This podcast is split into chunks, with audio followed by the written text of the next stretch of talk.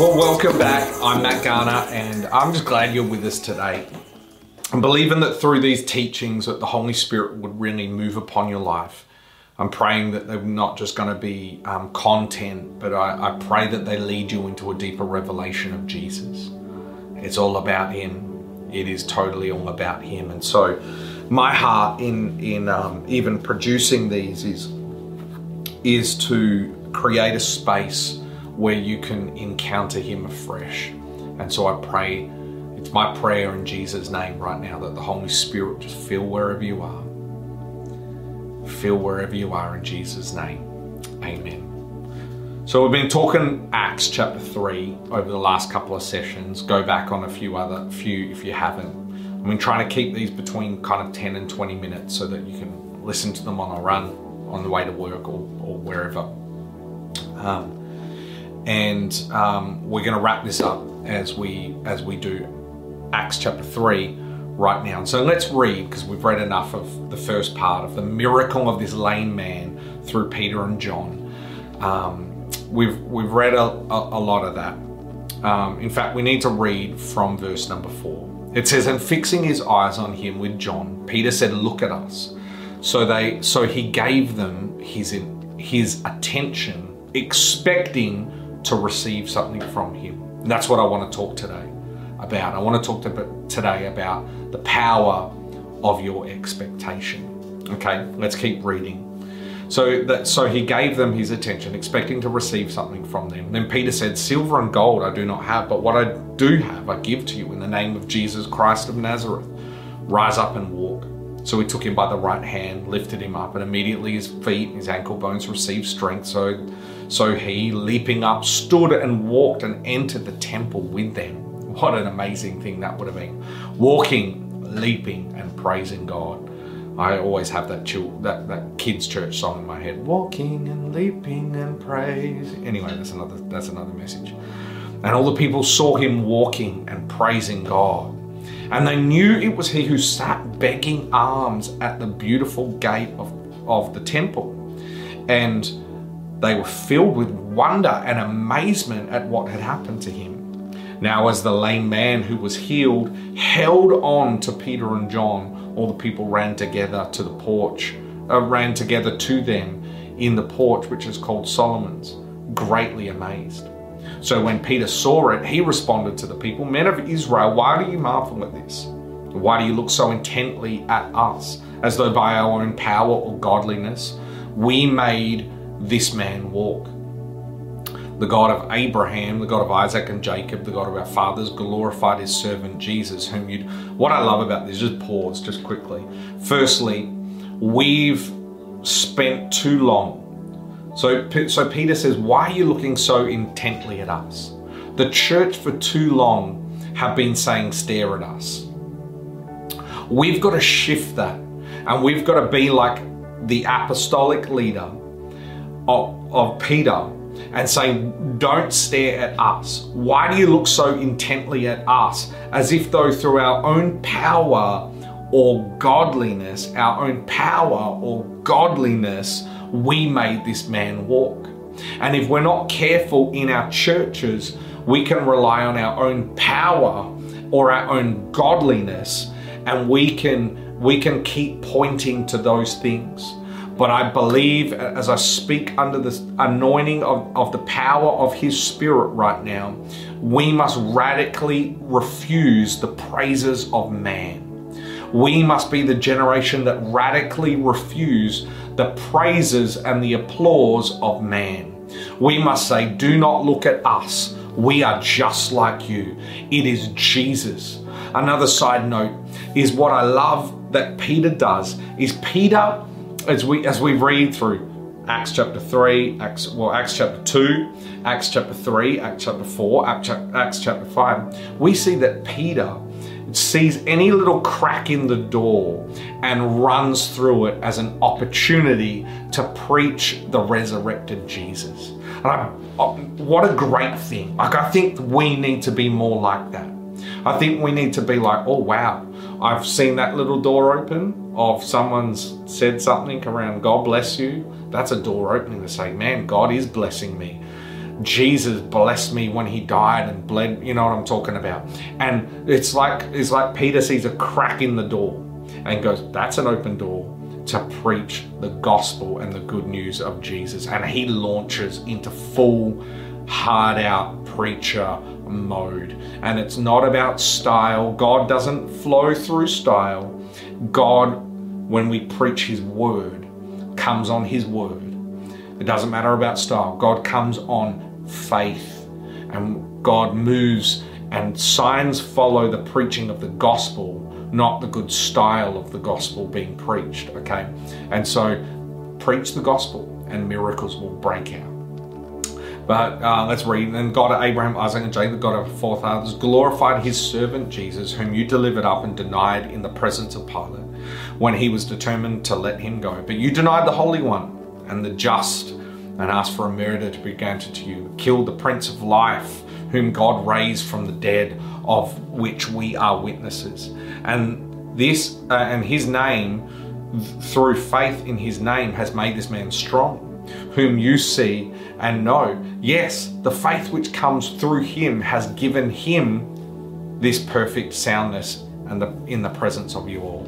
Yet now, brethren, I know that you did it in ignorance, as did also your rulers. But those things which God foretold by the mouth of all his prophets that Christ would suffer has been, he has thus fulfilled. Repent therefore and be converted that your sins may be blotted out, so that times of refreshing may come from the presence of the Lord. Let's quickly just zoom in on this, verse number five, where it simply says, So he gave them his attention, expecting to receive something from them. Expecting to receive something from them. I want to ask you this simple question what, what are you expecting? What are you expecting? And expectation runs right through our life, doesn't it? Like I think we we expect to have dinner tonight. We expect to um, we expect we expect um, we expect a whole lot of things. We expect to get paid after we've done our job. We expect um, we expect to go down to the grocery stores and there be toilet paper. Hashtag COVID. Hashtag hoarding toilet paper. That's another conversation. We'll leave that sermon for another time. But there's an expectation that we just live with. Expectation is a, is a part of life, and expectation's powerful. And so, maybe a good question to start with is what, what, what do you expect of Jesus? What do you expect of Jesus? What do you do? You come, do you approach Him with an expectation in your heart? And I'm not saying uh, sometimes we use our expectation which is anchored in our desire, not actually in God's word and not in actually God's will. Um, so we need discernment around that. Like prayer requires discernment. Otherwise, we can be praying our desire rather than be praying His will. And that's a really important point. But ex and why? Because sometimes we use expectation to hold God ransom to do something for us that we desire that doesn't actually give glory to Him. Now, we're preaching around a miracle here, and so please hear my heart. God is a healing God, He is a good Father, and I believe His anointing and His power wants to be released to you in a new measure. I believe we should not be believing for less miracles, we should be believing for more regular miracles, supernatural, mind blowing, disturbing, and disrupting miracles like we see here in Acts chapter 3. See, I, I, suppose at the, the heart of this message is this question of like, what do you expect? What do you expect? And it's important for us to ask this because the way of the world has comes with it a way of believing and behaving. And a part of that learnt worldly behavior is expectation. See, this man in Acts chapter 3, this lame man, was expecting something from man. And previously he had received how he was expecting. And so he was he was expecting something that that would provide temporal relief. He was expecting, his, his expectation was temporal because he had been discipled that way. He had been discipled that way. Discipled by the world and by worldly thinking into worldly thinking in and believing, and therefore expecting. Because your expectation comes, or lack thereof, it comes from somewhere. It comes from somewhere. And here in this instance, his, this lame man's expectation needed correcting. it needed to come into alignment with God's word and God's way. It needed to come into alignment with God's resurrection power, not the religious systems, uh, not what not what religion had to offer. It had to come into alignment with what heaven had to offer. But because he and because you and because I have learnt and we have been discipled into a way of worldly believing, we've been discipled into a religious way of believing and therefore expecting. We are at times believing where our expectation is out of alignment with what God wants to do. And more importantly, who God is. And in this instance, we know that Peter and John bring a correction and alignment, a spiritual chiropractor on his expectation. They, the Bible says that, that he was expecting to receive something from them. And what do Peter and John say? Silver and gold we do not have. And here comes the realignment. But what we do have, in the name of Jesus Christ of Nazareth, because it's of Him, that's what the world really need. Of Him. Not what religion can offer, not what a man can offer, but what Jesus can offer. In the name of Jesus Christ of Nazareth, rise up and walk. And they corrected his expectation they said, You're looking to the wrong place. Religion can't fix you. Uh, just getting some money to get by can't fix you. But the resurrected Jesus, the power of the Holy Spirit, can bring about a supernatural miracle that'll change the rest of your life. And it often takes a Peter and John moment to bring about the correction that is needed in our lives. It often takes that Peter and John moment to change us and to transform us. And that's really what I want these messages. That's what I want our Sunday services to be. That's what I want our community Sundays when we gather in homes. I'm obviously having a pastoral moment with our church right now at Empower Church. That's what I that's what I believe that every time we gather together, where two or three gather in His name, they should be moments we should have an expectation. Our our um, our expectation should be in alignment with what heaven wants to do, not what is available to us in earth. And we see this time after time after time after time throughout the book of Acts. You're going to get to Acts chapter 5 in a moment when you start reading, and you're going to see that the, the um, Gamaliel puts Peter and John into prison because they keep preaching in Jesus' name. But supernaturally, in the middle of the night, the doors unlock and Peter is freed, and the, the and, and God has spoken to him to go and continue preaching. So that's what he does. He goes right back to the temple where he's just been arrested in and starts preaching the gospel of Jesus. And it is powerful. Why? Because his expectation is in alignment with heaven and not with earth. And that's what I want these messages. That's what I believe it should be like when we gather. We should have an expectation that God is going to move. We should have we should have an open heart. Just like you might go and see a chiropractor or see a doctor or see someone like that.